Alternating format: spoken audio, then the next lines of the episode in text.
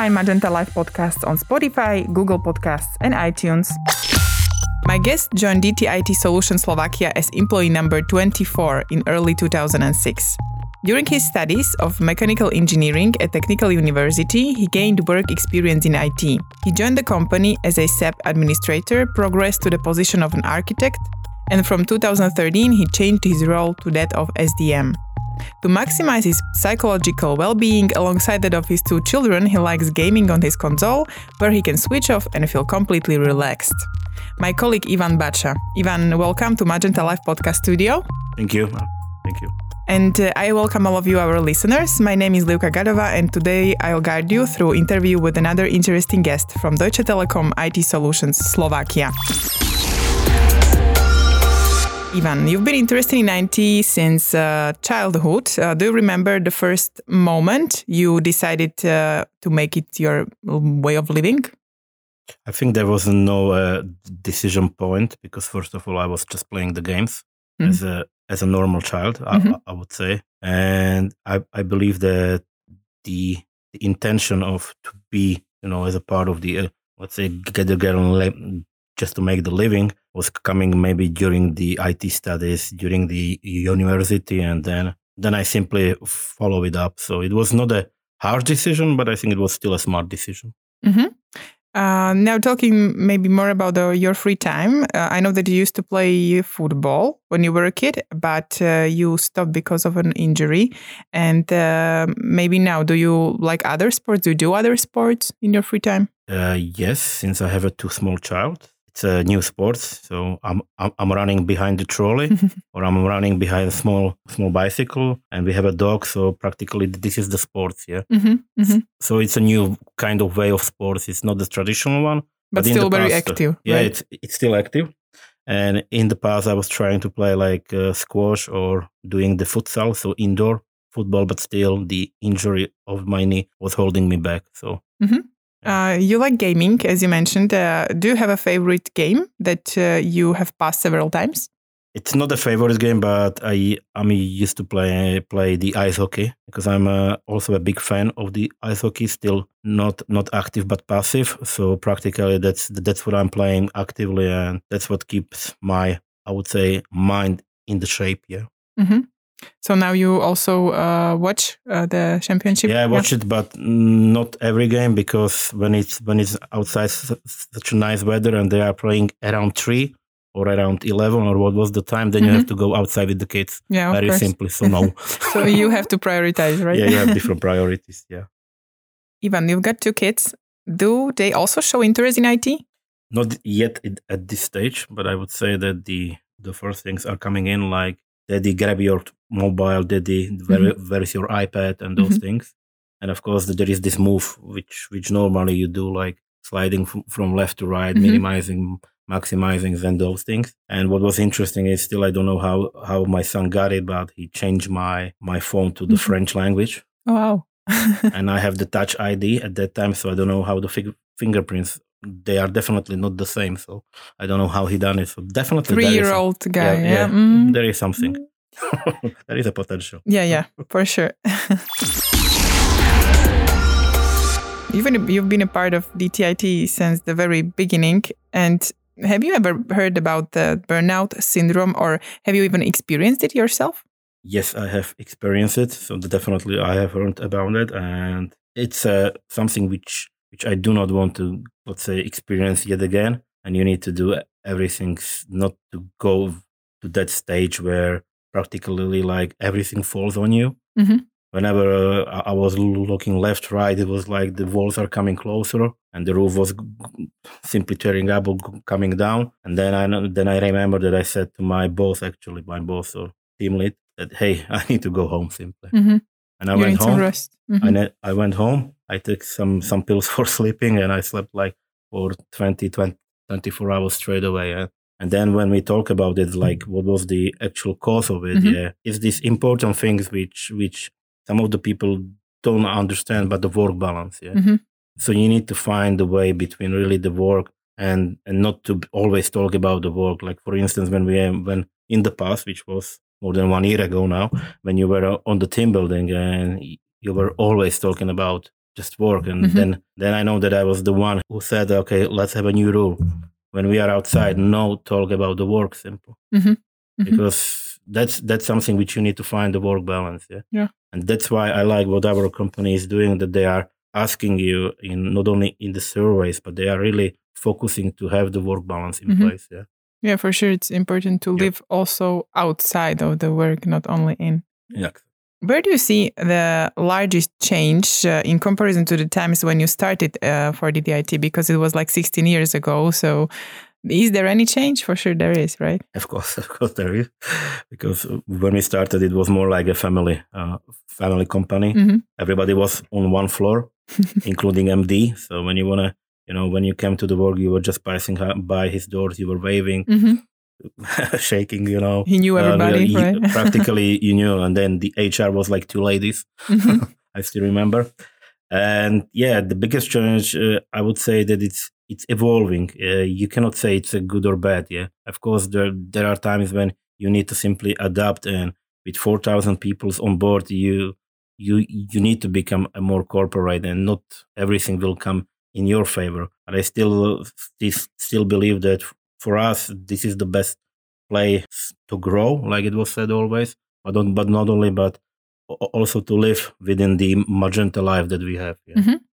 So- Back then, uh, you mentioned the word family. Uh, so back then, yeah, it seemed to be like a family Yeah. company, but it's still kind of a family now, right? We we uh, know it as a Magenta family. Do you feel it the way that Of you are part of a family, and what does it mean to you? Of course i feel it like for me it's a brand you know and you, you are part of this brand so meaning that you are doing the adverb for your brand Mhm. and you live it yeah so practically uh, one example when somebody is asking what's that pink color that's not a pink color that's a magenta Mhm. color you know Mhm. and that's why you are now you know you are like focused to, to show to the to the outside world that we are not pink we are magenta Yeah. and we are the world yeah so And we all know it, yeah, yeah, Yeah. Magenta. You work as a service delivery manager. Can you describe uh, more? What does this uh, position entail? uh, I don't have that. We have so much time, but uh, maybe a few sentences on that. What I see and what I believe is that the service delivery manager uh, is there as a key person within the client or customer dialogue, and he or she must ensure that whatever we we agreed and whatever we do deliver meets the uh, the quality what the client and and the customer wants to have. Yeah. So that's that's our let's say killer, but also it's not a one man show, yeah.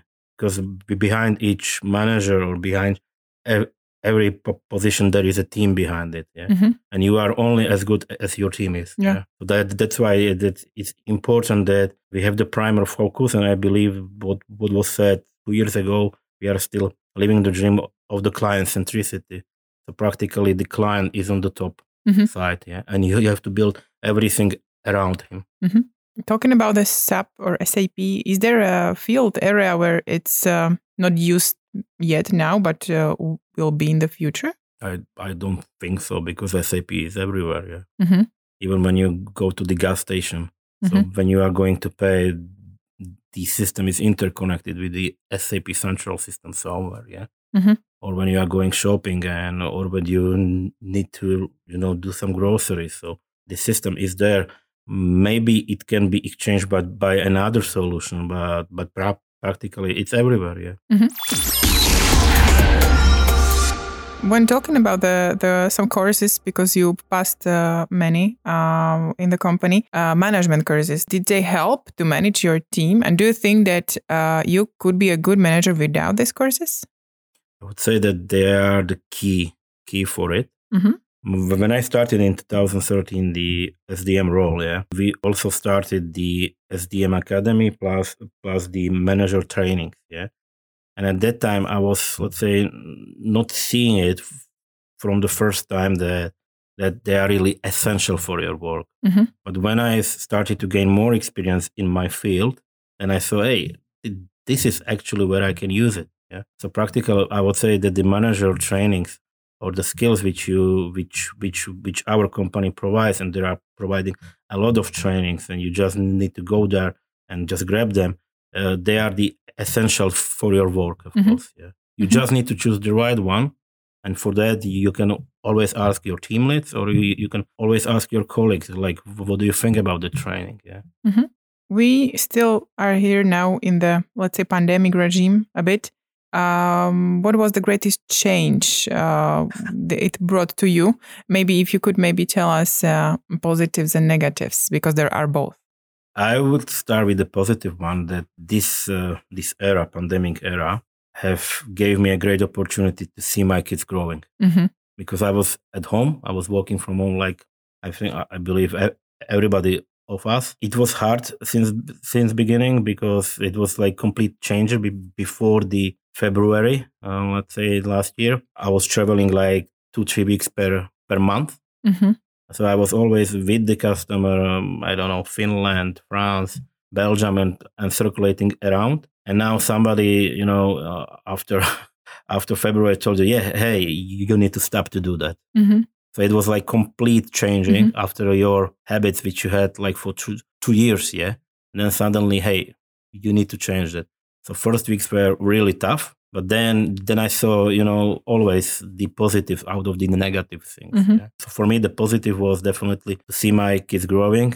Another positive, we did not lost any jobs. So practically, we are still living. We are delivering our quality services. So that's plus hmm and the negative ones it's not a negative one but you know it's like you need to change you know and that was the harder things but that's not a negative one Mhm, yeah? mhm. i'm always trying to see the the positive sides not the negative side yeah we all just needed to adapt to the situation It was the adaptation which was hard Mhm. but but it was there yeah Yeah, but uh, I agree that we really can be thankful that uh, we've got the stability, uh, stability within the company. yeah yeah definitely